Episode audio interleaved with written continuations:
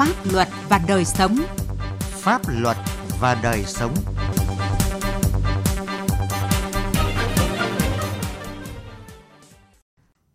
Kính chào quý vị và các bạn. Đất đai là nguồn tài nguyên lớn nhất của đất nước. Tuy nhiên, trong thời gian qua, hệ thống pháp luật đất đai của chúng ta còn nhiều điểm bất hợp lý, chưa đáp ứng được yêu cầu của sự phát triển. Đây cũng chính là nguyên nhân của phần lớn các vụ khiếu nại tố cáo của các địa phương. Nội dung này sẽ có trong chương trình Pháp luật và đời sống hôm nay. Pháp luật đồng hành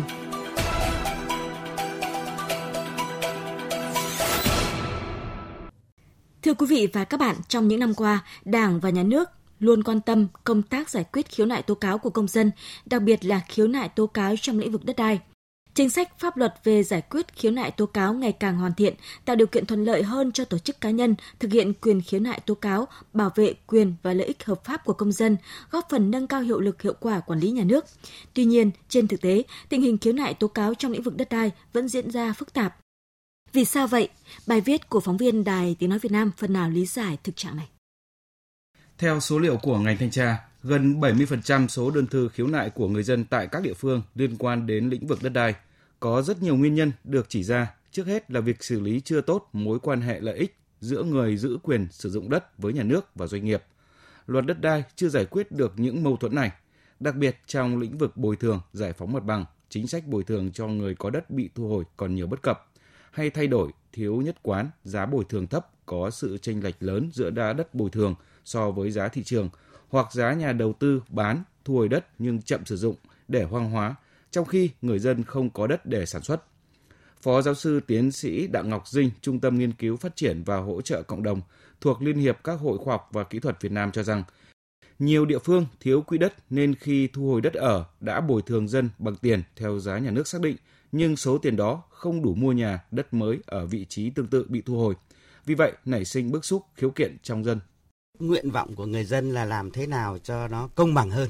Công bằng hơn đây không có nghĩa là người dân đòi hỏi bao nhiêu thì được mà công bằng hơn là cả lợi ích xã hội. Thí dụ như lợi ích làm đường xá làm bệnh viện làm sân bay kể cả những lợi ích à, của nhà doanh nghiệp là cần phải phát triển kinh tế. Đồng thời lợi ích người dân tức là người ta phải được đền bù thỏa đáng và được tái định cư được tạo sinh kế. Trong quá trình thực thi pháp luật về đất đai, cán bộ nắm không vững pháp luật nên ban hành quyết định hành chính còn gượng ép và lợi ích nhóm, tham nhũng tiêu cực cũng là nguyên nhân khiếu kiện về đất đai phức tạp. Theo các chuyên gia, sở dĩ có tình trạng này là do một số địa phương chưa quán triệt và nhận thức đúng vai trò của quy hoạch, kế hoạch sử dụng đất trong quản lý đất đai, nên chưa quan tâm chỉ đạo bố trí kinh phí cho công tác này. Các cấp các ngành phối hợp chưa thống nhất, các địa phương chưa hoàn thành việc đo đạc lập bản đồ địa chính, lập hồ sơ địa chính nên chưa đủ điều kiện kỹ thuật để triển khai nhanh. Ngoài ra còn thiếu các giải pháp có tính khả thi để thực hiện quy hoạch trong đó có hai khâu yếu là không cân đối đủ nguồn vốn cho xây dựng hạ tầng và công tác vận động đầu tư chưa làm tốt. Từ thực tế công tác quản lý đất đai tại địa phương, nguyên giám đốc Sở Tài nguyên và Môi trường tỉnh Thanh Hóa, Đào Trọng Quy thừa nhận xác định nguồn gốc để tiến hành giải phóng mặt bằng rồi bố trí tái định cư thế nào phù hợp. Vì vậy cho nên khi triển khai mà bố trí tái cư cho người dân thì nó cũng có cái bất cập là nó đòi hỏi là vừa phải triển khai cho công tác xây lắp, vừa triển khai công tác giải phóng mặt bằng. Mà nó lại trồng chất các cái khó khăn về xác định nguồn gốc đất. Tất cả các cái việc cùng đồng thời làm một lúc cho nên thường là nó có những cái hạn chế là tiến độ nó bị chậm lại do không phải 100% bà con đều đồng thuận. Phải vận động, phải xem xét về chính sách mà các cơ quan hữu trách từ dưới các phường xã là phải xác định nguồn gốc là rất là nghiêm túc. Thực tiễn tại nhiều địa phương cho thấy có nhiều vụ việc giải quyết khiếu nại tố cáo với quyết định hành chính về đất đai không thống nhất về chính sách pháp luật. Công tác quản lý thiếu chặt chẽ, nhiều quyết định giao đất cho thuê đất chưa bảo đảm điều kiện cần thiết theo quy định. Người có thẩm quyền ra quyết định cấp giấy chứng nhận quyền sử dụng đất chưa tuân thủ theo quy định pháp luật. Cấp đất không đúng đối tượng, không đúng vị trí, không đúng diện tích. Đất đai là lĩnh vực rất nhạy cảm liên quan trực tiếp đến quyền lợi của người dân. Luật đất đai 2013 đã bộc lộ nhiều bất cập cần được sửa đổi. Vấn đề đặt ra là việc sửa đổi cần theo hướng nào để bảo đảm nguồn lực về đất đai được sử dụng hiệu quả, quản lý nhà nước, không tạo cơ hội cho tình trạng lãng phí, thất thoát, tham nhũng phát sinh.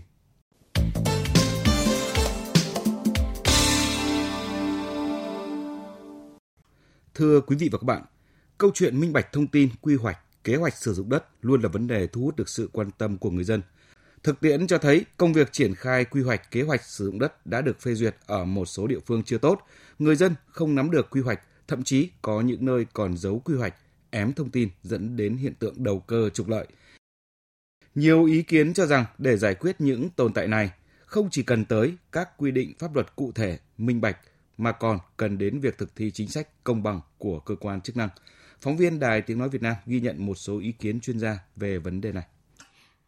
Theo kết quả nghiên cứu thông tin đất đai do Ngân hàng Thế giới thực hiện tại 63 tỉnh thành phố trong cả nước cho thấy, việc công khai thông tin đất đai đã từng bước được cải thiện so với trước đây nhưng vẫn chưa đầy đủ theo yêu cầu của pháp luật.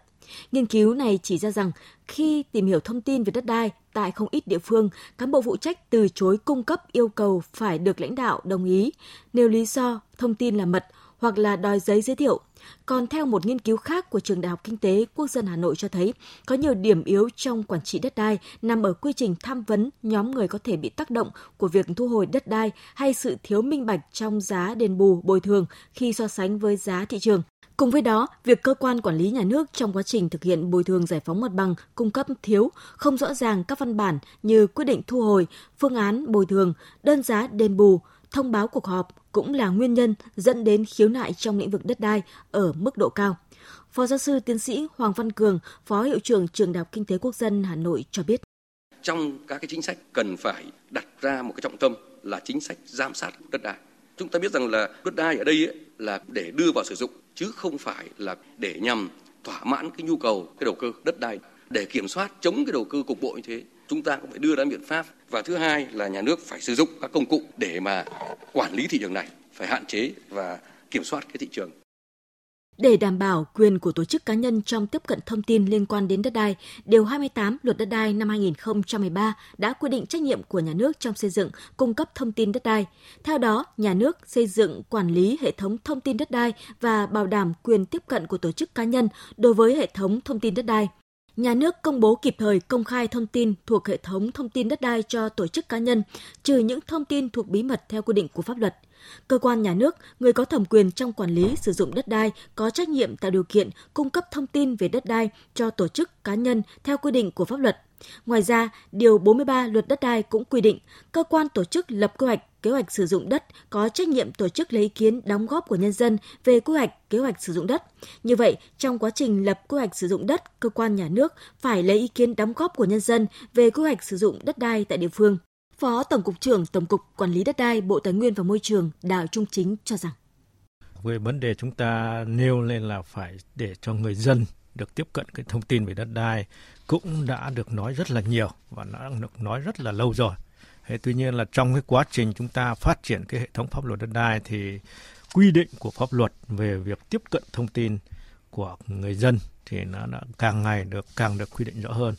Trong cái luật đất đai năm 2013 và các cái văn bản hướng dẫn thi hành luật ấy, thì chúng ta cũng đã có một cái chương quy định về hệ thống thông tin đất đai và quy định về cái việc là giám sát các hoạt động quản lý sử dụng đất đai. Tuy nhiên, trên thực tế, việc công khai minh bạch thông tin về đất đai vẫn còn chưa đầy đủ so với yêu cầu của pháp luật. Nhiều cơ quan hành chính thực hiện việc niêm yết thủ tục hành chính còn mang tính hình thức như việc niêm yết ở góc phòng, khiến cho việc tiếp cận những thông tin này bị hạn chế về tầm nhìn hoặc là bảng niêm yết ở ngoài trời, khu vực để xe, Phó giáo sư tiến sĩ Nguyễn Quang Tuyến, trưởng khoa Pháp luật Kinh tế Đại học Luật Hà Nội cho rằng một số trường hợp các thủ tục công khai thông tin cập nhật thường xuyên theo các quy định mới, địa phương ít chú ý đến duy tu bản tin. Chính vì vậy, người dân không nắm được thông tin đã niêm yết mà vẫn phải chờ xin chỉ dẫn từ cán bộ phụ trách. Các tài liệu liên quan tới kế hoạch và quy hoạch sử dụng đất đai thường do cán bộ địa phương cung cấp khi có yêu cầu. Luật đất đai năm 2013 quy định cái trách nhiệm của các cơ quan nhà nước khi mà tiếp nhận các cái khiếu nại tố cáo do người dân phát hiện qua giám sát trực tiếp thì phải có trách nhiệm xem xét, giải quyết và phải thông báo cho người dân biết. Cũng như là luật đất đai năm 2013 quy định về cái phạm vi nội dung người dân được à, giám sát việc à, thực thi à, pháp luật đất đai công khai thông tin về đất đai là một biện pháp nhằm ngăn chặn tình trạng tham nhũng về đất đai, bởi khi một tổ chức cá nhân được trao độc quyền về thông tin sẽ tạo ra lợi ích nhóm và mở ra cơ hội cho tình trạng tham nhũng. Ngay cả khi không có tham nhũng, việc độc quyền thông tin vẫn tạo ra các trạng thái không hiệu quả khác như các nguồn lực không được sử dụng tốt nhất, cũng như chi phí giao dịch của người dân doanh nghiệp tăng lên khi phải tự tìm kiếm thông tin.